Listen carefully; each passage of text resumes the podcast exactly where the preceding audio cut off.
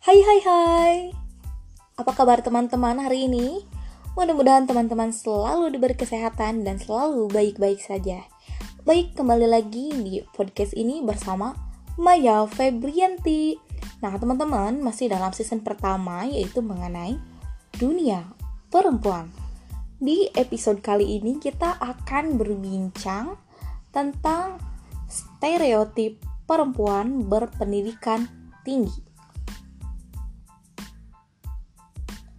Beberapa hari yang lalu nih, uh, saya menemukan beberapa postingan tentang insecure laki-laki terhadap perempuan yang berpendidikan tinggi. Nah, postingan tersebut kurang lebih menjelaskan bahwa seorang laki-laki akan merasa insecure jika pasangannya lebih tinggi dari segi pendidikan dan ekonomi. Faktanya, tidak sedikit dari kita masih mengamini asumsi sosial bahwa perempuan yang memiliki pendidikan lebih tinggi dari pasangannya berpotensi menghambat kehidupan keluarga. Selain itu, tidak jarang juga mendapat stereotip buruk dari masyarakat sekitar. Kurang lebih kayak gini. Setinggi-tingginya pendidikan perempuan, ia akan tetap berada di bawah suaminya. Istri soleha itu yang taat dan tunduk setunduk-tunduknya pada suami. Ya, Begitulah bunyi jargon yang sering saya dengar dari beberapa orang.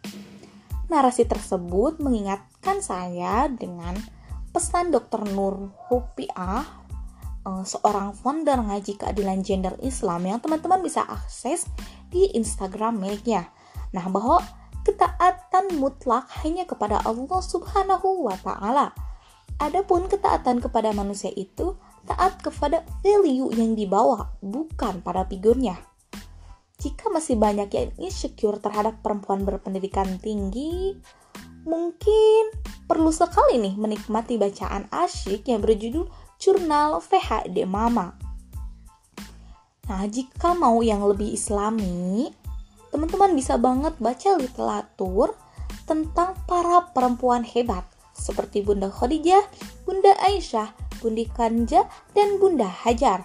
Ada juga Amatul Kholik gurunya Imam Jalaluddin Asuyuti, pengarang Tafsir Jalalain. Ada juga Sayyidah Nafisah, gurunya Imam Syafi'i dan Imam Ahmad bin Hanbal.